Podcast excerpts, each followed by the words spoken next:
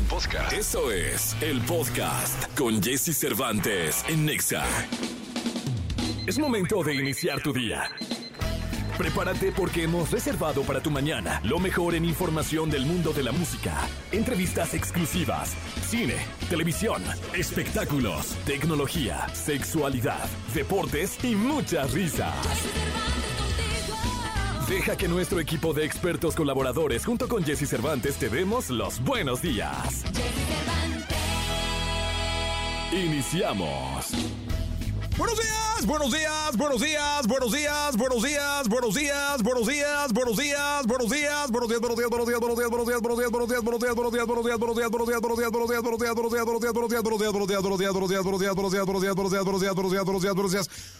Muy buenos días, ¿cómo están?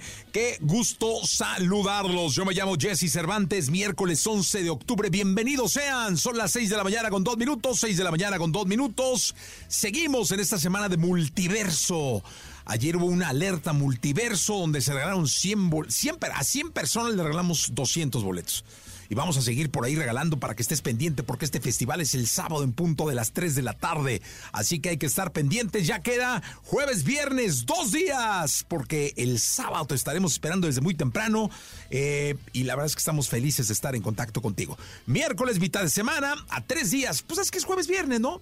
Realmente ya el sábado ya, ya estamos ahí ya para petadillos, ¿no? Pero eh, hoy vendrá con nosotros Juan Pablo Vega, eh, va a estar cantando y platicando con todos ustedes. También van a estar Alex Intec, Benny y Alexander Hacha que vienen a presentar el himno Teletón. Eh, Gil Barrera estará en los espectáculos, Nicolás Roma y Pinar en el mundo del deporte, José Antonio Pontoni de Saracho estará en la tecnología, el consultorio abierto de la sexóloga Divari, la canción caliente y muchas sorpresas más para ti. Así que quédate en este programa de radio de miércoles que va hasta las 10 de la mañana.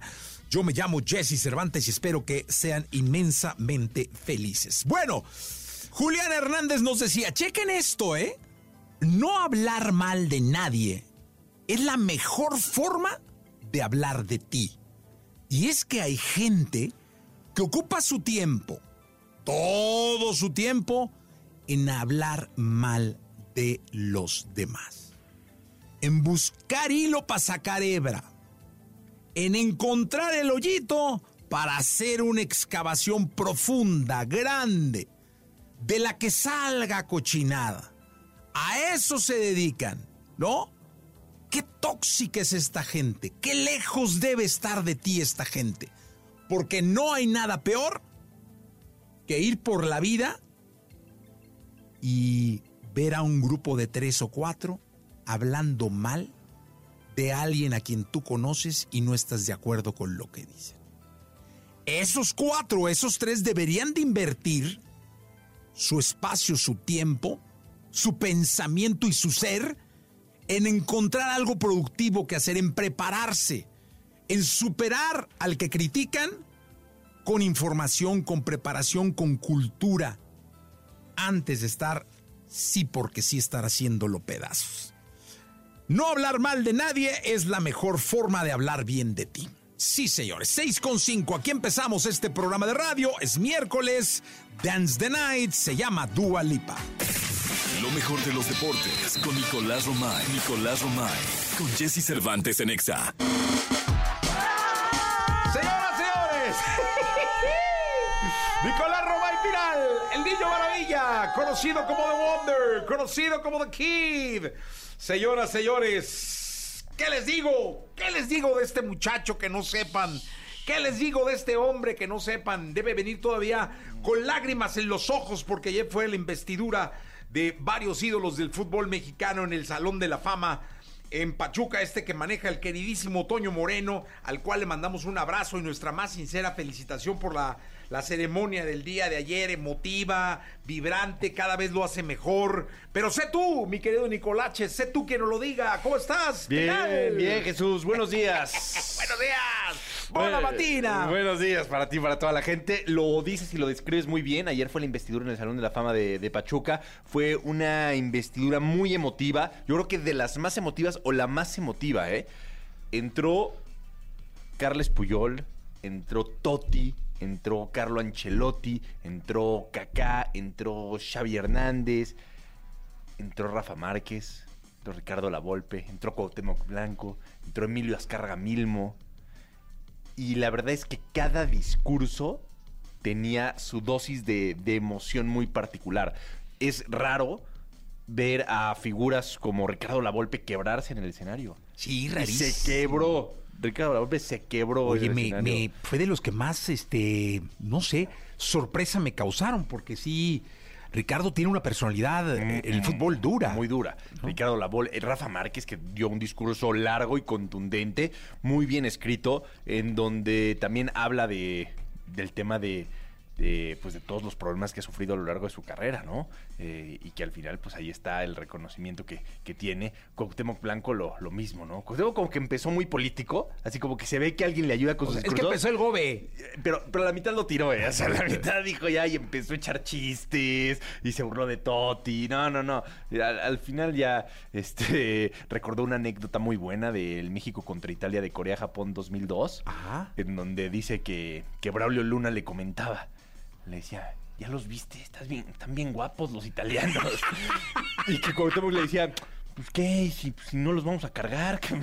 sí, sí. Cuauhtémoc es, es él. O sea, Sí, es, sí. es- sí, se empezó muy formal y ya después, ya fue, volvió a ser Cuauhtémoc Blanco. El discurso de Emilio Escarragayán representando a su papá también Sí, estuvo recogió- muy, muy emotivo, ¿eh? Eh, bueno, más bien fue el representante de su padre. eh, Sí, correcto. Ya en el cielo, que dijo que estaba echando un tequilita en el cielo. sí. Este. ¿Y qué iba a decir? Ya era hora, ¿no? Ya era hora, Ya era hora. Y tiene toda la razón del mundo porque la verdad es que lo que ha hecho la familia Escarga por el fútbol es indudable, ¿no? Es lo que es. Lo que es.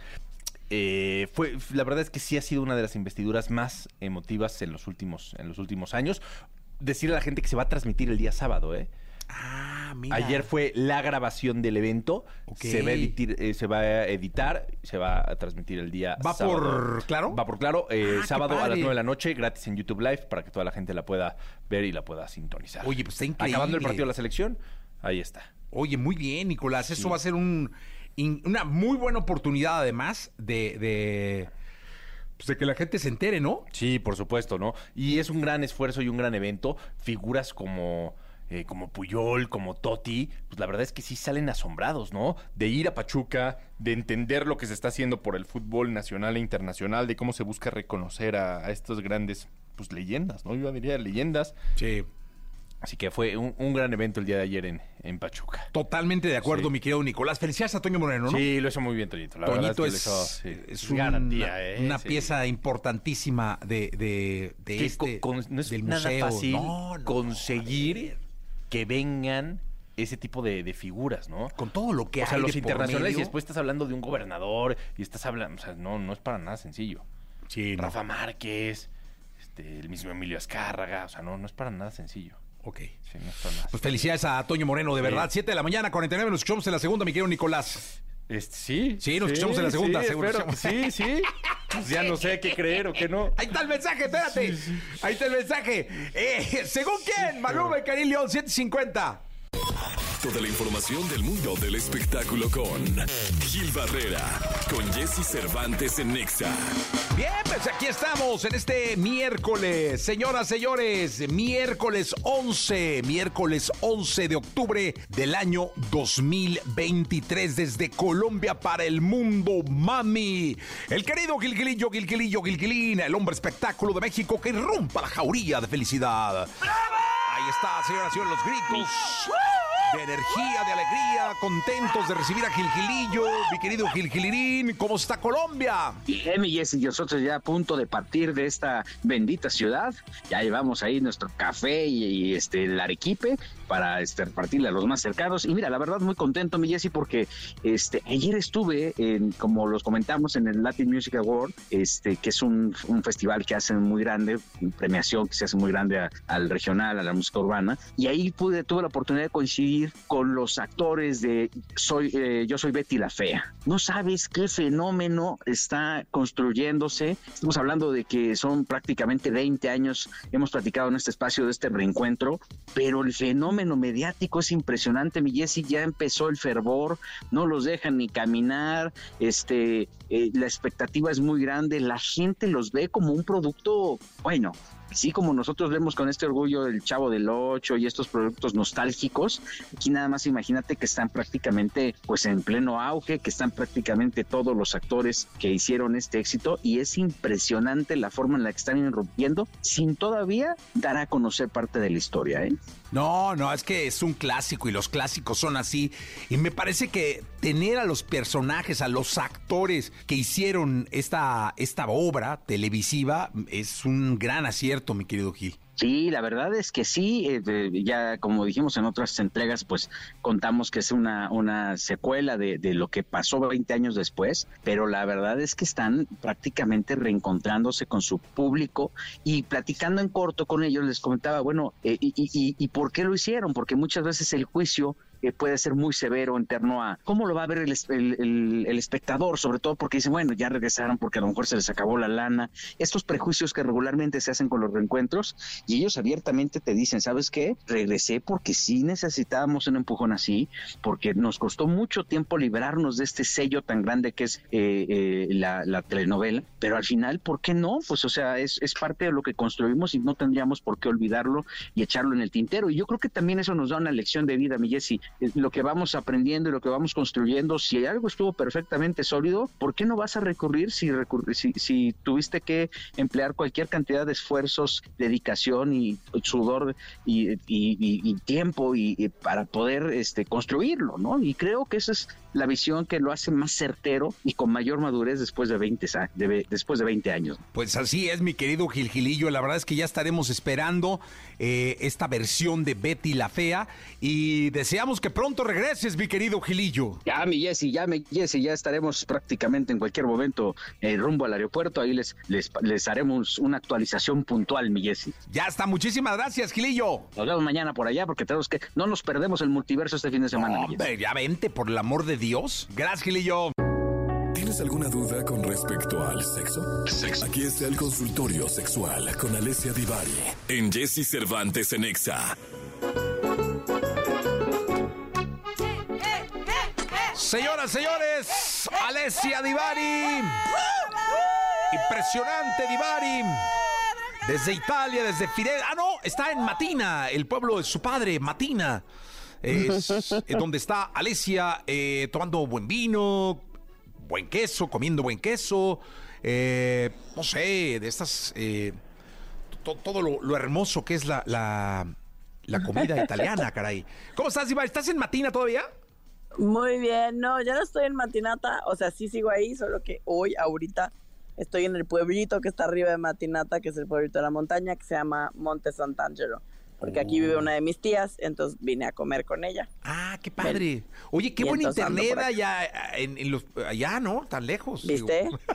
Tan lejos de aquí. Tan lejos de allá tú, pero sí hay buen internet. Tengo 5G, muchachos. No, hombre, Dios de mi vida, quisiera no, yo hombre. aquí en la Narvarte. Pero, Exacto. Pues, así es, Ivari. Oye, vamos con, la, con las preguntas. El público Por las favor. puede hacer, puede hablar contigo. 55 79 19 59 30. Pueden hacer su pregunta o bien meterse al chat room de la, de la aplicación y ahí mismo hacer su pregunta. O bien llamar al 51 66 38 49 o 50. En Mauricio dice: Exacto. ¿Cuántas veces es normal pensar en tener sexo durante el día? pensar, ¿eh? Uh, mira, para empezar, em- eh, empecemos por decir que no hay una normalidad, como muchas veces decimos en este programa.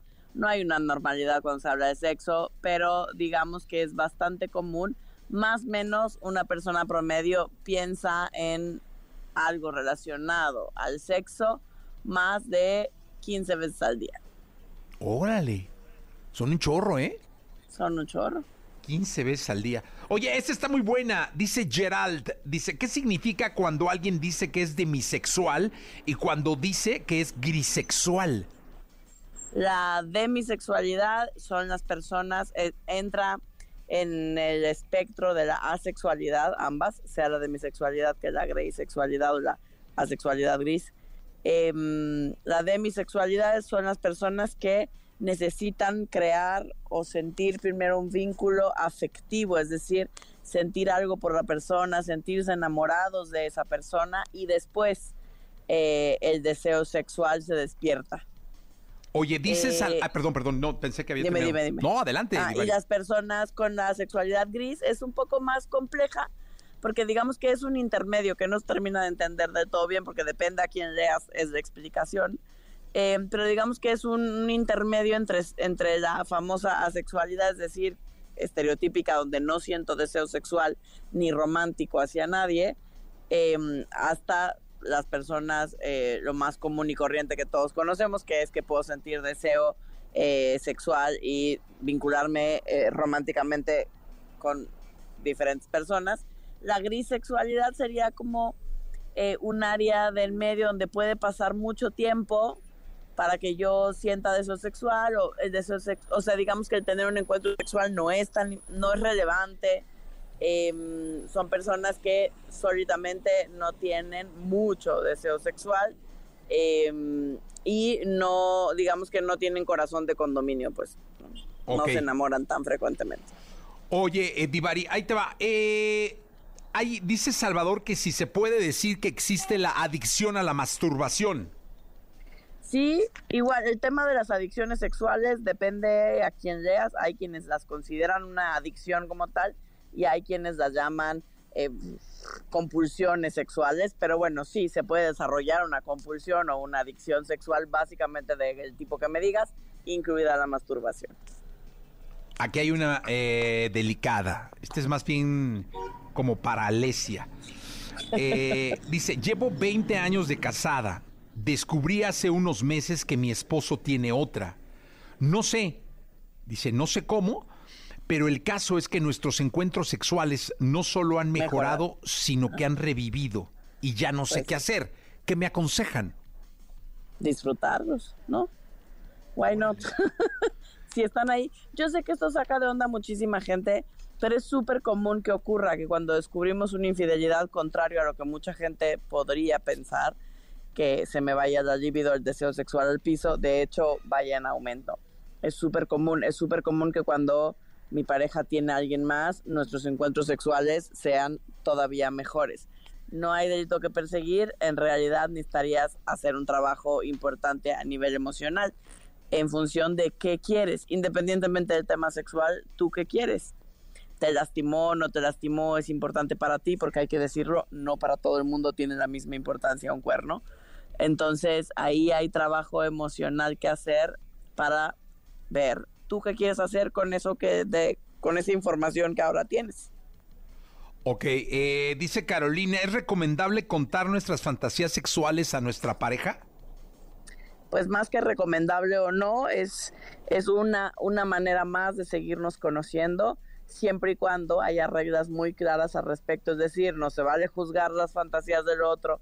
Que yo fantaseé con algo no significa por fuerza que es algo que quiero llevar a la práctica, ¿no? Las fantasías son fantasías y algunas de ellas se me antoja llevarlas a la práctica y muchas otras ni por equivocación es algo que querría hacer en la vida real.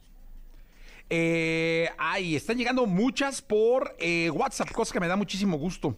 Eh, ahí te va. Dice lo siguiente. Hola, buen día. Mi pregunta es si estoy mal al tener mucho deseo por mujeres mayores que yo. Eh, no sé, pero siempre he tenido ese gusto. No, para nada, porque estaría mal. Pues disfrute, mijo. Sí. Eh, luego dice Maribel, practicar también por WhatsApp, eh, practicar sexo oral, dice, ¿comporta los mismos riesgos que tener relaciones por vía vaginal? O sea, ¿tiene los mismos riesgos?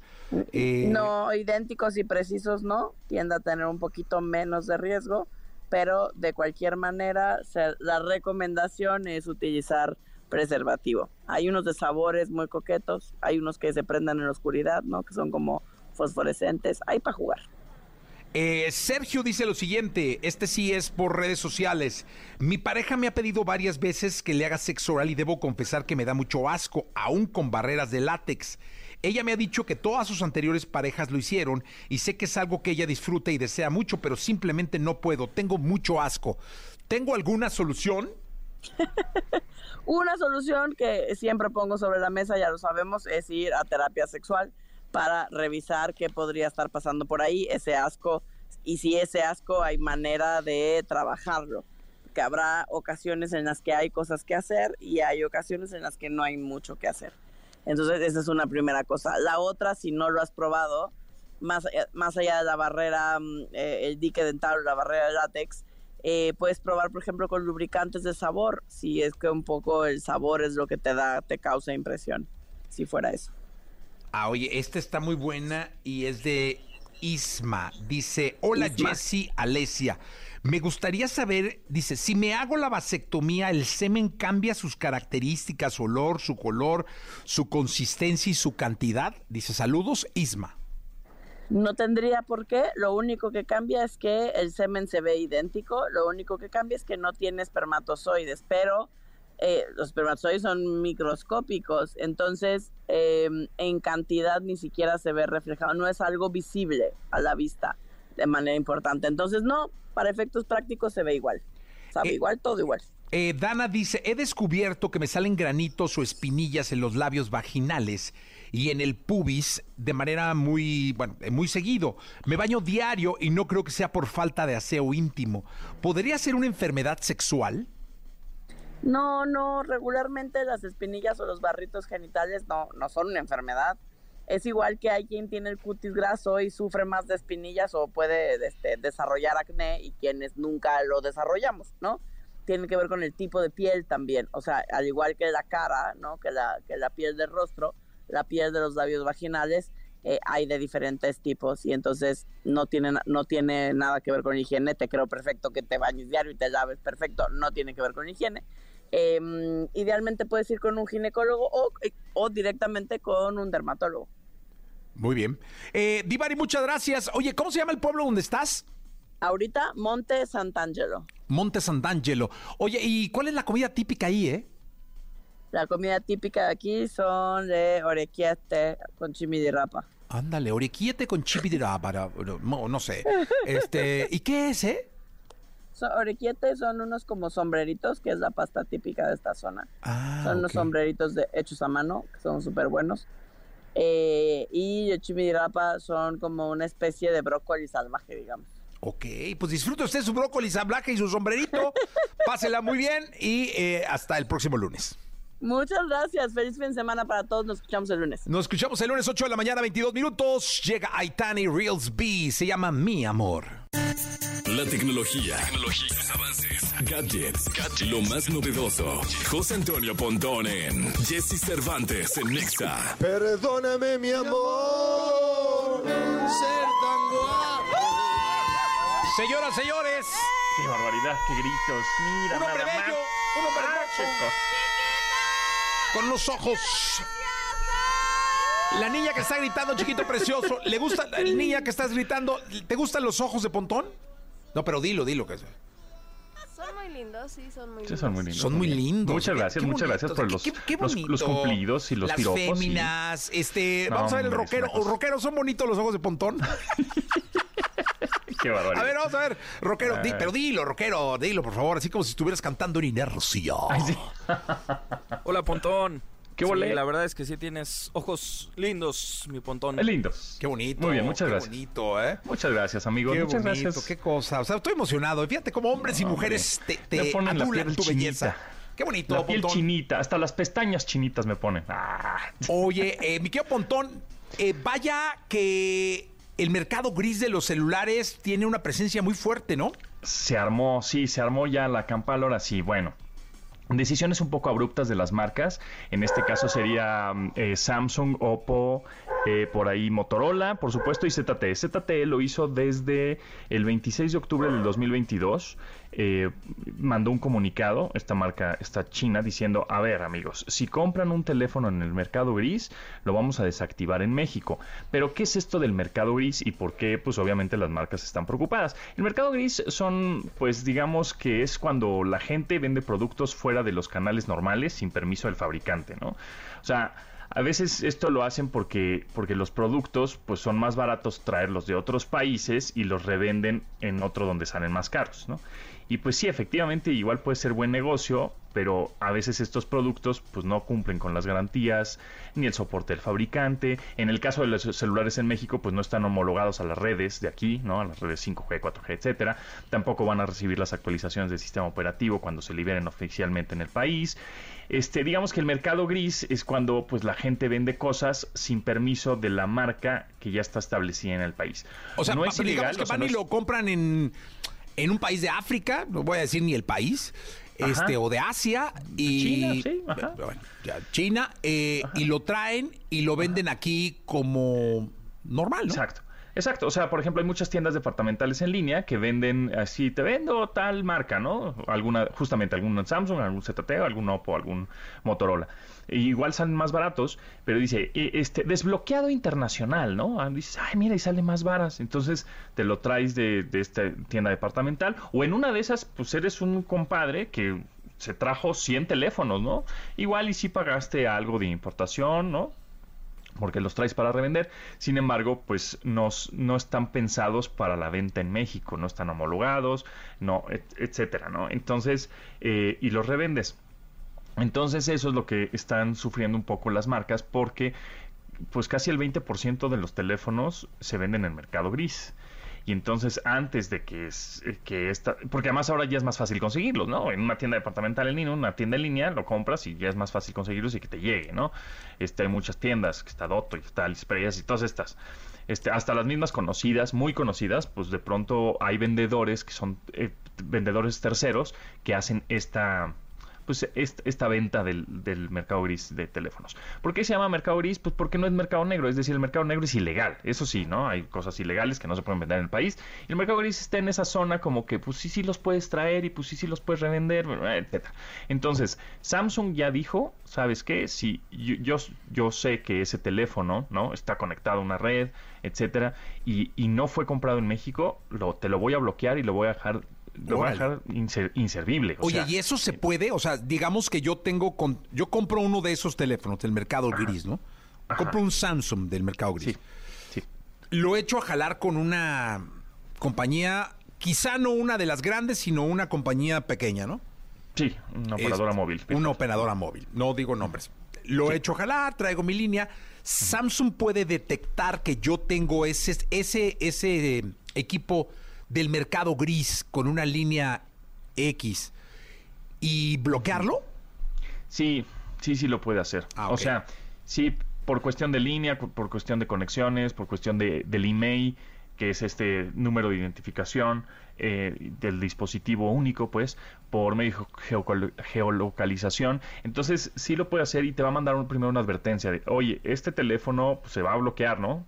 Entonces, lo que te voy a recomendar es que en ese momento, si es que te sale una notificación de que tu teléfono será bloqueado en, tantos días, ya sea un Motorola, ya sea un Samsung, en este o un ZTE, porque Oppo todavía está como que, pues no lo voy a bloquear, pero te recomendamos que lo compres de manera este, oficial en México, pero no cierran la posibilidad de que en una de esas sí lo puedan bloquear, ¿no? Entonces, si tienes alguna de estas marcas y te sale una notificación, en ese momento respalda toda tu información, fotos, archivos, videos, conversaciones de WhatsApp, todo respáldalo, porque en unos días se te va a bloquear y lo van a dejar como pisapapeles ese teléfono. Entonces, eh, tengan cuidado. Ahora, por, por el lado de las empresas dicen, bueno, pues es que una empresa aquí en México, pues está pagando justamente empleados, este soporte técnico, eh, estas garantías, está pagando, pues obviamente abogados, mercadotecnia, publicidad, todo un chorro de cosas, ¿no? Entonces, y, y también lo que dicen ellos, las empresas dicen, es que nosotros no podemos bajar tanto los precios porque este nos eh, justamente el mercado gris pues, hace que no- podamos justamente bajar el precio. Pero cuando regularicemos todo, ya vamos a poder, poder eh, hacer promociones y bajar el precio. Según es lo que dicen. Vamos a ver si es cierto, ¿no?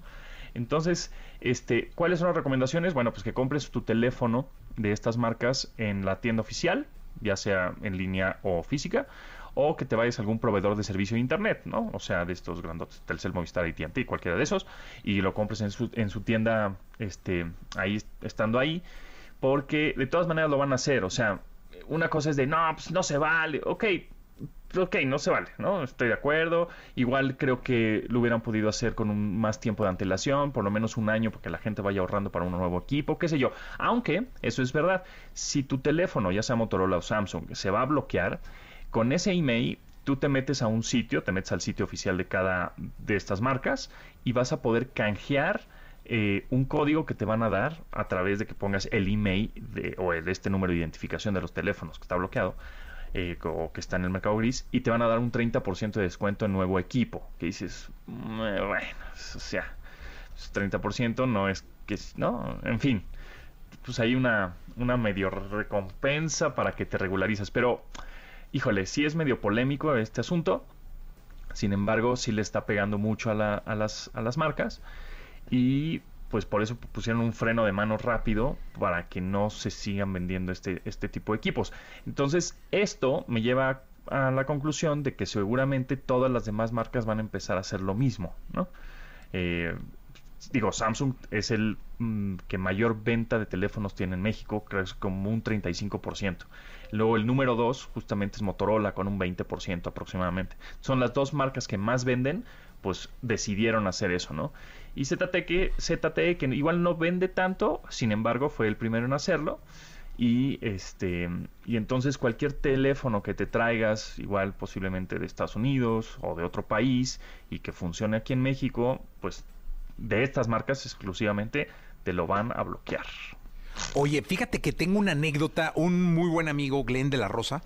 Sí, sí. Este andaba buscando un celular para su hijo y la la la. Entonces fuimos, estábamos en Tijuana, cruzamos a San Diego y cuando tú vas a un almacén en, en Estados Unidos, en, en este caso estábamos en San Diego, hay un eh, celulares que la gente compra, no les gusta y lo regresan y luego las mismas tiendas los, lo ponen más barato. O sea, realmente lo único que hizo la gente fue pues abrirlo, quizá probarlo, ¿no? Se llaman open box, es decir, eh, Sí, justo. son celulares o computadoras o qué sé yo, abiertas, ¿no?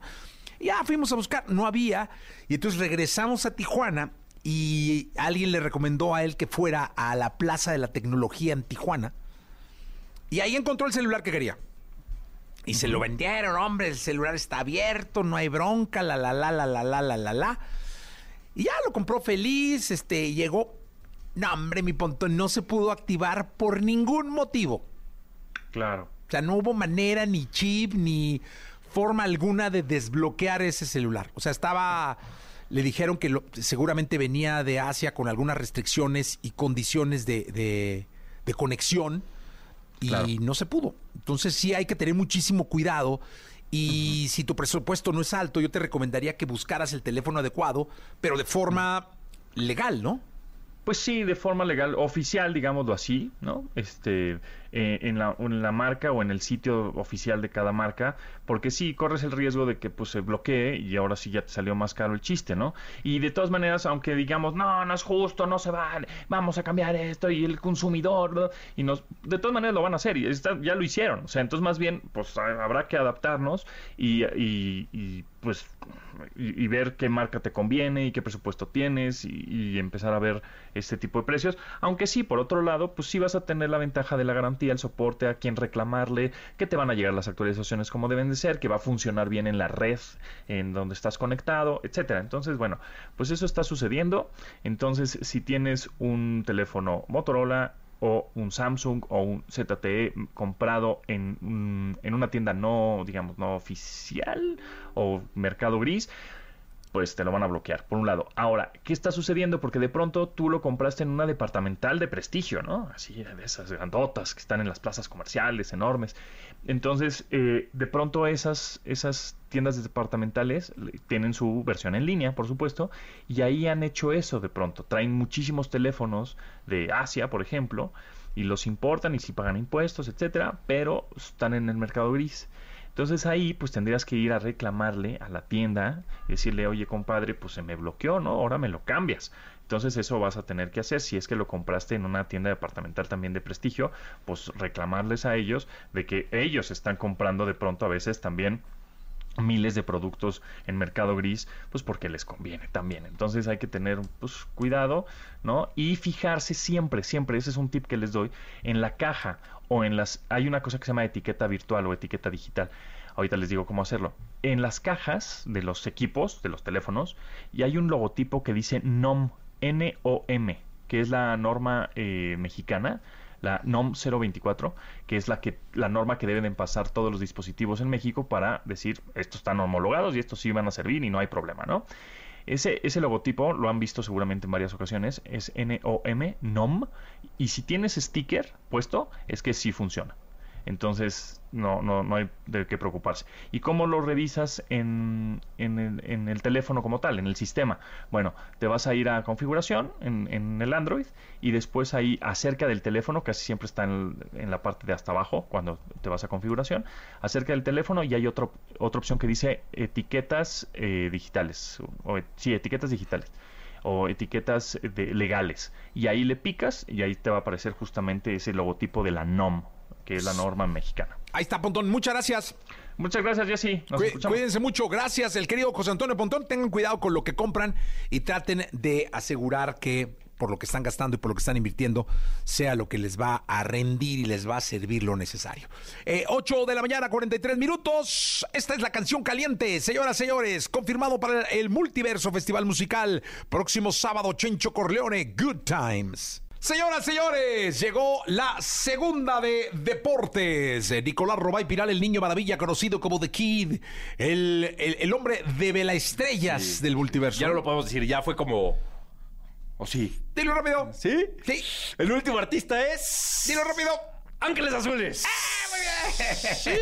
Lo dijimos en la primera, Lo no, dijimos ya en la primera y fue un Iztapalapa para el momentazo. mundo. El rockero pensó que íbamos a decir inercia. y de repente Inercia, dijimos, Sepultura. Ah, no, Sepultura ya no. inercia, este. no. Judas Priest. Ah, tampoco. No, Tampoco. Judas Priest sí, ¿no? Puede ser ya. Este, con bastón y todo, pero sí. No, pero qué, qué momento. Ángeles. Azules, sí. No, no. A echar cumbia, Nicolache. Sí, espectacular. Espectacular. Espectacular. Y es el sábado, güey. y es- Ya, ya, Ya. ya, ya, ya. Aparte a estar en la noche. Traen. Son ángeles azules y sorpresas. ¿Qué O sea, sorpresa? ahí entre ellos va a haber una sorpresita. ¿Ah, sí? Sí. Hijo, eso no lo habías dicho. No lo veo ahorita. Ya lo no lo habías dicho. Te estás envalentonando, Sí, estoy ¿eh? Te mejor ya me callo. Hablemos de deportes, Nicolache. de deportes, Jesús. Oye, rápidamente te platico de la postemporada de las grandes ligas. Los Astros derrotaron 9 a 1 a los Twins. Houston lidera la serie 2 por 1. Los Rangers derrotaron 7 por 1 a los Orioles y lideran la serie, bueno, ganan la serie 3 por 0. Categórico, ¿eh? Categórico 7 por 1. Hoy miércoles tenemos a los Braves contra los Phillies, Astros contra Twins y los Dodgers contra los Diamondbacks. Los Dodgers van perdiendo 2 por 0 la serie, ¿eh? Sí, no. Complicadísima la situación, ¿eh? Complicadísima. Sí, muy Tú eres complicado. de los Dodgers. No, no, acuérdate que yo le voy a los angelinos. Ah, ya, sí, cierto. sí. A Anaheim. Oye, pero dime una cosa. eh, ¿Cómo ves la serie mundial? ¿Quién, quién, quién crees tú? ¿Quién vislumbra No sé, no sé. para jugar la- la serie mundial, Nicolache? A ver, veo bien a los Astros, ¿no? Siempre son... Y Houston en Texas. Sí, sí, sí, complicado, sí. Ajá. Los Rangers también, ¿no? También de Texas. Sí, entonces por ahí creo que puede estar el tipo. Los tejanos rancheros. Vamos a ver, vamos a esperar. So- Son dos candidatos. Dos candidatos. O sea. ¿crees tú que eh, el título se quede en Texas? Sí, sí, creo que sí. Puede quedarse Sí, creo que sí. Pero, es- pero no, no hay que ir adelantando. ¿eh? Atención, apostadores. Ya lo dijo el niño. Y si lo dice el niño, está bien dicho, señoras y señores. Oye, Jesús, estás muy como que desconectado de la selección mexicana. Juegan el sábado, ¿eh? ¡A jugar el sábado! Contra Ghana, sí.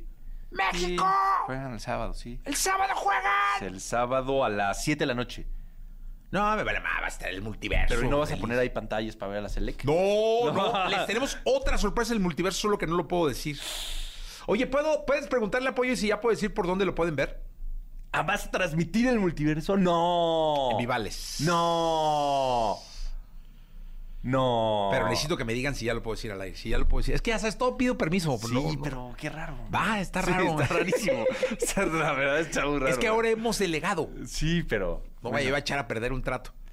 Ok. Bueno, pues ya lo digo, ¿va? A ver si transmite. Por TikTok. Se va a transmitir Sí. en TikTok el multiverso en vivo, de principio a fin. De principio a fin. O sea, toda la gente que no pueda ir, porque está fuera de la, de la Sí. ciudad, Che, que lo vea. Por el multiverso. Derechos mundiales, o sea, en todas partes del mundo. Pues en TikTok. sí, sí, sí. Se va a ver en TikTok. No. Primera vez que el evento pasa en TikTok. que se transmite. En TikTok. O sea, no, no, no, ninguna otra palabra. En TikTok va a estar ahí. No, felicidades. Muy bien. Pues va a estar bien. Sí. va a estar muy bien, a Nicolache. Muy bien. Muy bien. Van a poder ver ahí en su TikTok. Sí. Síganos. comenten. Hay hashtag ya, ¿no? Eh, eh, hashtag en TikTok ya hay Festival Multiverso Festival y lo 2023. tienes que ver. Hashtag lo tienes que ver. Ah, Son los hashtags que, va a estar utilizando TikTok para ese El, día. el lunes damos las audiencias, ¿no? El lunes damos las audiencias, sí, sí. Deben ser un hitazo, Una locura ¿no? en TikTok, sí, sí, sí. Y este va a haber interacción, van a llevar este influencers, va a estar Kuno, van a estar mucha gente. Bien. TikTok, entonces, TikTok. el multiverso. Qué Sí, momento, ¿eh? Jesús? Te solté dos hoy, ¿eh? Sí, hoy. Te valió la selección, pero es que- selección. A ver, dame el 11 titular. todavía no lo tenemos. El viernes. El 11 de Ghana. No, menos. El ¿No? viernes, el viernes. sí, sí, sí. Todavía el de Alemania, que es el de la próxima semana. Pero el de Ghana no. Todavía Aparte no. los nombres bien rarillos, ¿va? Sí, pero.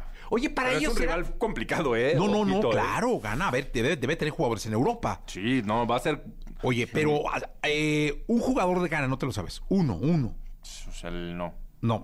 O sea, el más así, no. Sí, no, perfecto.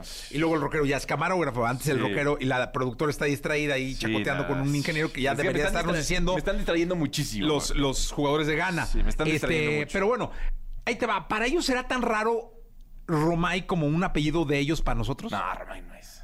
Ro- Para, para un ganés puede ser raro. Es más raro Cervantes. Tururu, haz de cuenta que un ganés que se apellide Tururu, un Cervantes, un Romay debe ser raro. Sí. Bueno, eso sí. Sí, ¿no? Eso sí.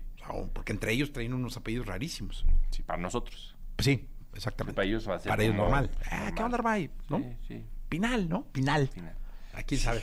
Bueno, Bien, Jesús. muy bien. Muy bien, Nicolache. Eh, hasta el próximo. Ah, no, mañana. mañana. Mañana, el próximo lunes. ¿Ya? ¿Nos vas a dar el puente por el multiverso? ¡No! Tenemos puente hasta el No, lunes. mañana trabajamos. Es un Jueves. súper detalle, ¿eh? No, no, tranquilo. Nicolache. Mañana nos escuchamos en punto a las 6 de la mañana. Se quedan con Jordi Rosado y Manolito Fernández hasta las 13 horas. La entrevista con Jesse Cervantes en Nexa. Juan Pablo Vega, cantautor, guitarrista y productor musical colombiano. Ha sido reconocido con el Grammy Latino y nominado en dos ocasiones a los premios Rolling Stones en español 2023 como productor musical del año y por videoclip del año. Estos reconocimientos se entregarán el próximo 26 de octubre en Miami, Florida. Mira donde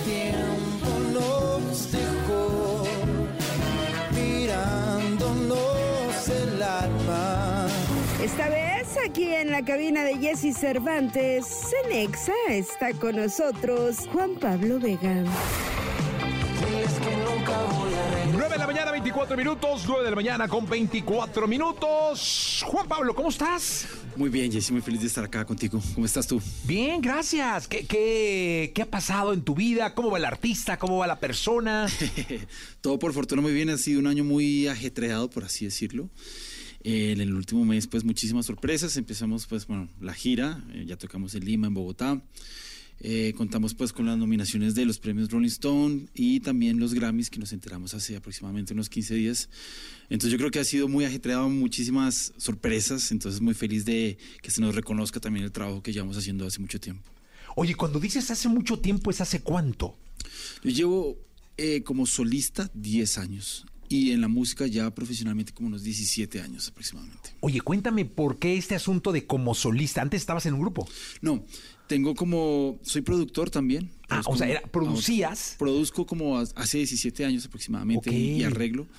Y eh, empecé a ser artista hace unos 10 años, ya, sí, ya cumplimos 10 años este, este justamente en diciembre cumplimos. Oye, 10 ¿qué producías? Produzco todo tipo de artistas, me ha tocado de diferentes géneros, que eso también es como que me gusta Ah, bastante. ¿Sigues produciendo? Sí, sí, sí, bastante. Este, como que me debato siempre en repartir un momento para el productor y artista. Oye, Entonces, pero cuando solo producías, ¿quién fue el primero que produciste? O sea, que dijiste, ah, va, este, que el tiro. fue este man, eh, un artista, artista colombiano. Queridísimo. Sí, sí, sí. Y ya después vine mucho tiempo por acá, desde el 2015 a México, pues venía regularmente, nunca he vivido acá. Y empecé a trabajar también con muchos artistas mexicanos, con Jimena Sariñana, con, con Dana Paola, con Caloncho, con Sabino. Eh, entonces como que siempre estoy como debatiéndome eh, ese- esa partición de tiempos entre ser artista y ser productor también. Oye, pero cuéntame algo. Esa es una decisión importante en la vida de, de un profesional de, de- de la música, porque el trabajar con estrellas y ver que tu inspiración, tu. Porque inspirar no solo es hacer una canción, también es ponerle sonido, ponerle beat, darle forma, también Sí. eso es inspiración. Absolutamente. Eh, pero ver que está funcionando y que te está yendo bien y que Sí, vives sí. así padrís. Y luego decir, Nel, ahora yo quiero estar en el escenario, yo quiero. Eso está acá. Como decimos aquí, está cabrón. pero no, no, no te creas. Siempre como que parto como de algún modo como el cerebro, digamos como cuando estoy escribiendo para algún artista, me meto en los zapatos de ese artista y cuando estoy escribiendo para mí es otro, eh, otra onda totalmente distinta. Eh, con un artista, digamos, cuando uno produce, hace una especie también como de terapia, como uno juega a ser como una especie de terapeuta, como el mejor amigo del artista, pero también su mejor detractor. Entonces, son como dos, aunque están dentro, de encarrilados desde la misma, desde la, el mismo ítem que es la música finalmente, son distintas maneras como de aproximarse a la música también. Oye, pero ahí te va. Ahorita estabas mencionando que eh, la gira, muy importante, creo que Lima, Ecuador, algo así, dijiste, Sí, sí, ¿no? Lima y Bogotá. Eh, eh, ¿Lima y qué? Bogotá. Y Bogotá, ¿no? No, Increíble. Son dos mundos, Juan Pablo. Sí. La intimidad de un estudio Sí.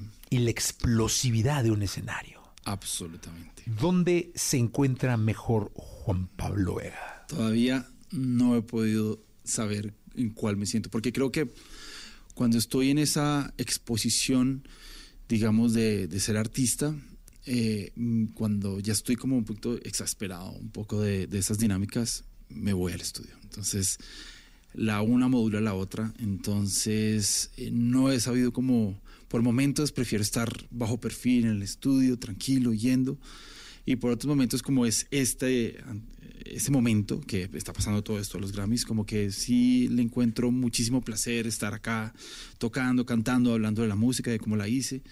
Entonces como que se van modulando las dos. Oye, ¿es difícil que alguien te produzca?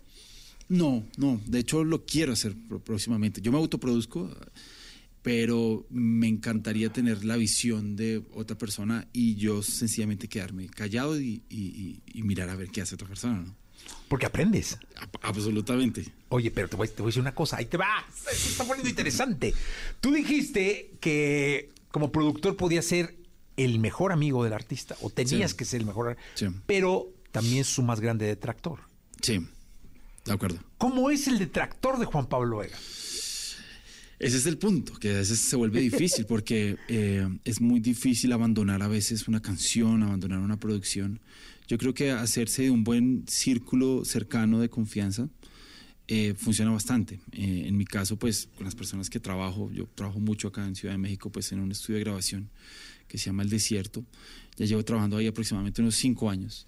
Y ya empiezas a generar como un, un- un espacio muy seguro y, eh, y como medio familiar donde eh, permito que ciertas personas pues me digan como, me confronten y me digan como, oiga, esto, esto realmente como que no, no, no nos gusta tanto y, y confrontar. Eso me parece que también siempre esa conversación es buena para un buen flujo creativo.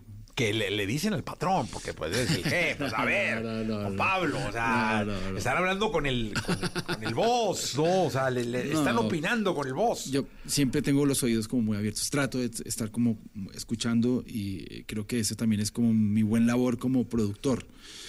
Escucharle a lo que el artista, porque todos los artistas tienen algo que decir, tienen un caudal de ideas y uno sencillamente tiene que confrontar un poquito y también como catalizar y, y elegir como esto es vanidad tuya, esto está en función de la canción.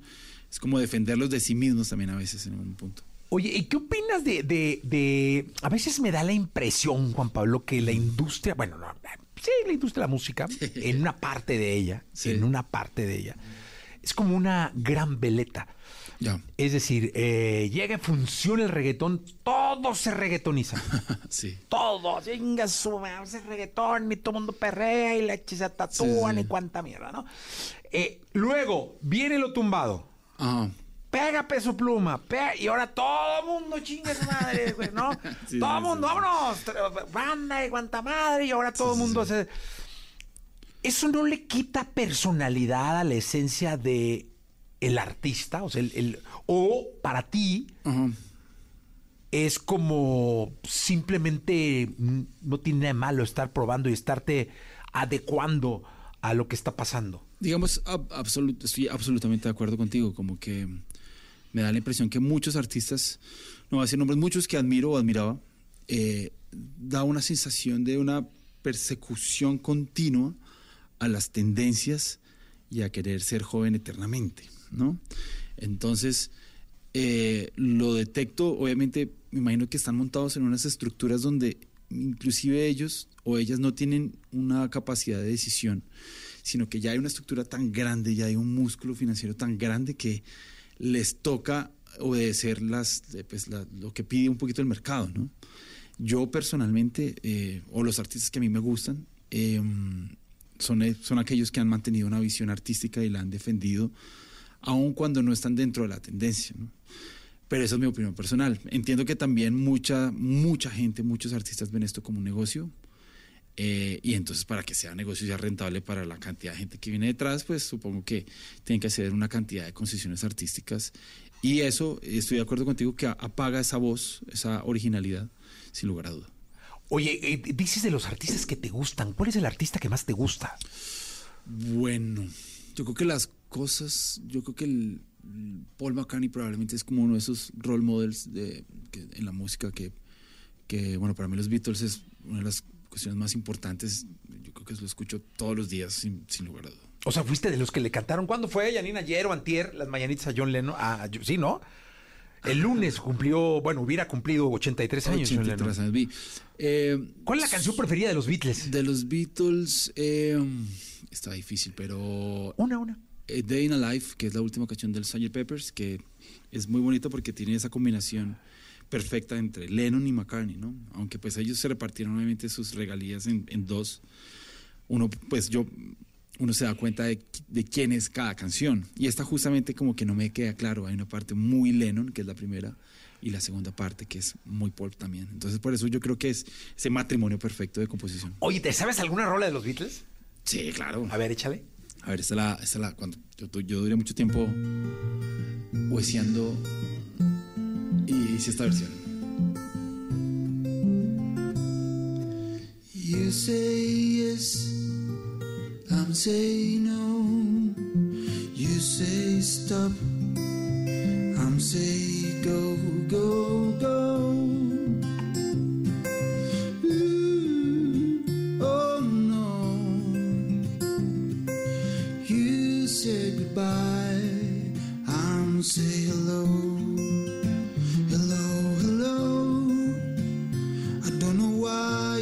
Goodbye and say hello. Hello, hello. I don't know why you say goodbye and say hello. Qué rica es la música de los Beatles, ¿no? Sí, para mí es una Biblia eh, a todo nivel, armónico, melódico, todo.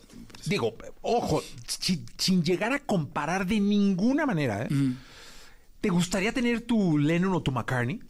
¿A qué te refieres? ¿Cómo tenerlo? O una pareja que estuviera de la mano contigo creativamente. Sí, yo creo que la, la- la he tenido sin lugar a duda. Eh, eh, un gran amigo con el que compuse muchísimas canciones y todavía lo hago. Tocábamos antes juntos en, la- en- en- en mi proyecto. Eh, se llama Miguel, Miguel Rico, y con él hicimos muchísimas cosas y nos entendíamos perfectamente.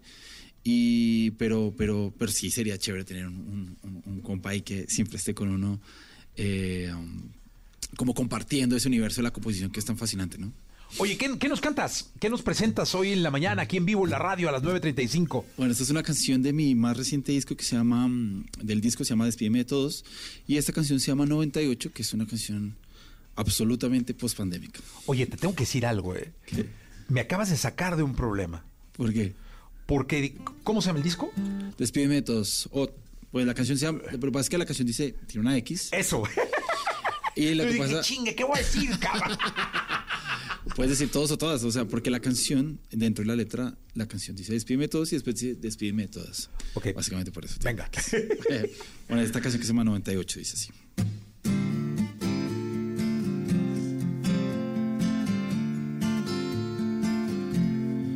Hace un buen tiempo que no hablamos, desde que la vida está tan seria. Recuerdo que nos volvíamos mierda para morir un poco y despertamos. Cualquier momento irá un pretexto para profanar sin un criterio, para ver el azul del cielo sin banderas y sin credos. Quiero escapar y sentirme en casa.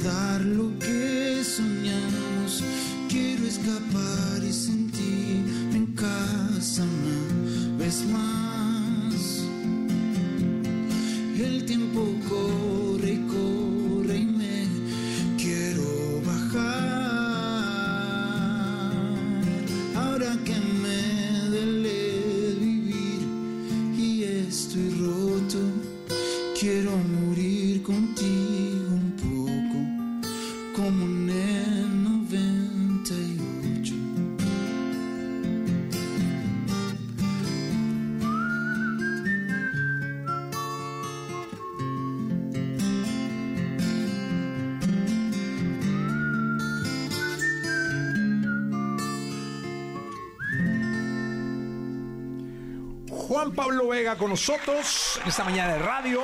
Eh, mira, te mandan saludos de la alcaldía Benito Juárez, de Bogotá, de tu, de, de- de- de- de Colombia, eh, Guadalajara, Veracruz, Monterrey, Querétaro, Cuernavaca. Oye, Juan Pablo, dime algo. Este asunto de, de- del, del componer, del crear, luego no se hace el tener que componer. Como que se te caben las ideas. Ajá, y ¿Sí luego tengas chinga, ahora tengo, tengo que hacer y hacer. Porque muchas veces he visto que algunos artistas se aferran tanto a tener que cantar lo suyo Ya. que terminan teniendo que componer. Ya.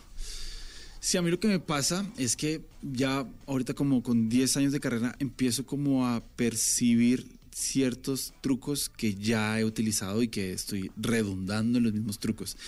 En el, la primera instancia de esa sensación fue como disgusto, como "Ah, me estoy repitiendo, ¿qué voy a hacer? Tengo que renovarme, reinventarme. Y en este punto, a mis 38 años, como que me da la impresión que también en gran parte es una parte de mi esencia, ¿no? De, eso es lo que también ofrezco. Ahora, tienes toda la razón, como que a veces uno se puede estancar y lo que hago en ese entonces es buscar a otros compositores y buscar como otro tipo de ideas, otras, eh, personas que no tengan mucho que ver, digamos, dentro de mi círculo y que le puedan a uno como revolver un poquito la cabeza y, y sacar nuevos contenidos, ¿no? Eso, como ahora con, con Leonel, ¿no? Con Leonel, exactamente. Con Leo fue, pues, bueno, para mí Leo es como uno de los artistas más grandes de Latinoamérica, probablemente un precursor del R&B latino, con, pues, con su agrupación Sin Bandera. Y nos juntamos un día, te- teníamos solamente una tarde para, para mirar a ver qué hacíamos. Y escribimos la canción ese día, la grabamos y bueno, la, la produje ahí. Y lo que quedó de esa tarde es lo que, lo que se escucha, no hay como después... O sea, fue una canción de un día. Un día, sí. Y, y no quisimos como entrar a veces en esa auto... eh, ese juicio continuo como, ¿será que esto sí, esto no? Deberíamos volver a grabar la voz, ¿será que sí? Y dijimos como, "Ay, dejémoslo, tuvimos como la valentía y también como de conservar esa, esa frescura a veces que ofrece el momento, ¿no? Lo- fue esa tarde, nos conocimos, le hice un par de preguntas desde el lugar, desde la instancia como de fan. Después ya procedimos, fue como a escribir la canción y la dejamos ir y ya, ahí está la canción. Eso fue lo que pasó. Fíjate que eso, eso me digo yo, eh, yo que he tenido la oportunidad de estar en un estudio de grabación, me da la impresión de que repiten a veces tanto las tomas Uy. Que termina siendo otra cosa. Absolutamente. sí, o sí, sea, puta, a veces tienen la misma guitarra 20 veces, cabrón. Chinga, ¿para qué tanto, no? Sí, digamos yo como productor me pasa mucho. Hay muchos artistas que yo considero que lo que mejor pasa en una sesión de voz, cuando vas a grabar voz, sucede en las tres tomas. Y hay algo muy curioso que pasa. Cuando uno está poniendo el micrófono y le dice al artista, eh, hazme un favor, pues probar, voy a probar niveles, entre comillas, eh, pero vete cantando ahí la rola. Esa toma es la toma más valiosa de todas, es como el tesoro, porque el artista está libre de presiones, es- piensa que no lo están grabando y que esa no va a ser la toma, entonces hay una cuestión ahí emocional que sale, que ahí me parece que está el- el- el- la toma final de voz, ¿no? Pero obviamente muchos se, se sabotean y dicen, no, no, no, hay que volver a grabar, y ahí ya empieza como un hecho racional de grabar y, y repetir, como tú bien acabas de decir. Y es que, ¿cuántas veces escuchan una canción antes de que la pongan en Spotify o en la radio? Uy, madre, mucho, o sea... ¿200? Sí, o sea, porque, y es por partes, ¿no? Porque a veces yo eh, repito y repito y repito y repito y repito y repito y es pesado, Llegas a pesado. tu casa y por favor. No más. Oye. Juan Pablo, eh, ¿qué nos cantas para despedirnos? Eh, um, voy a cantarles esta canción que se llama eh, Lo Volvería. Ok. Dice algo así.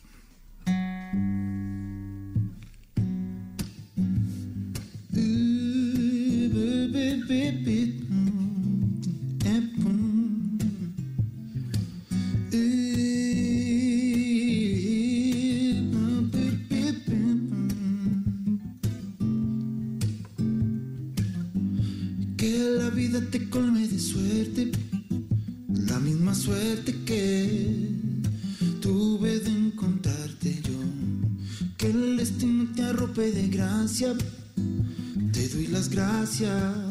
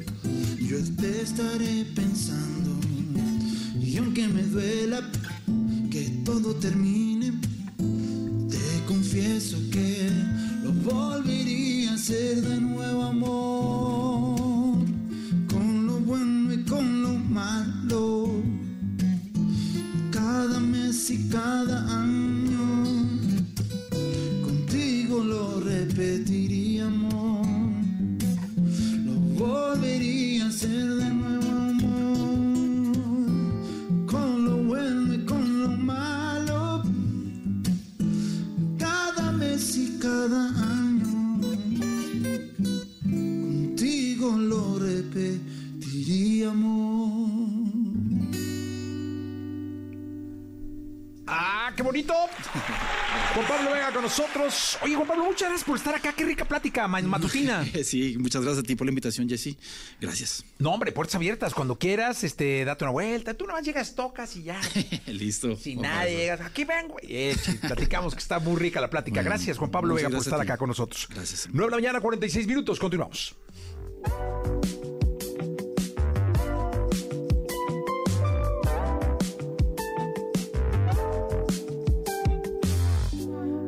Acercarme a tu vida fue fácil, se torna difícil tener que alejarme.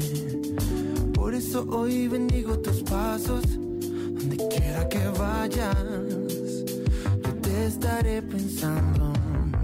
Y aunque me duela que todo termine, te confieso que lo volvería a hacer de nuevo, amor. Lo bueno y con lo malo.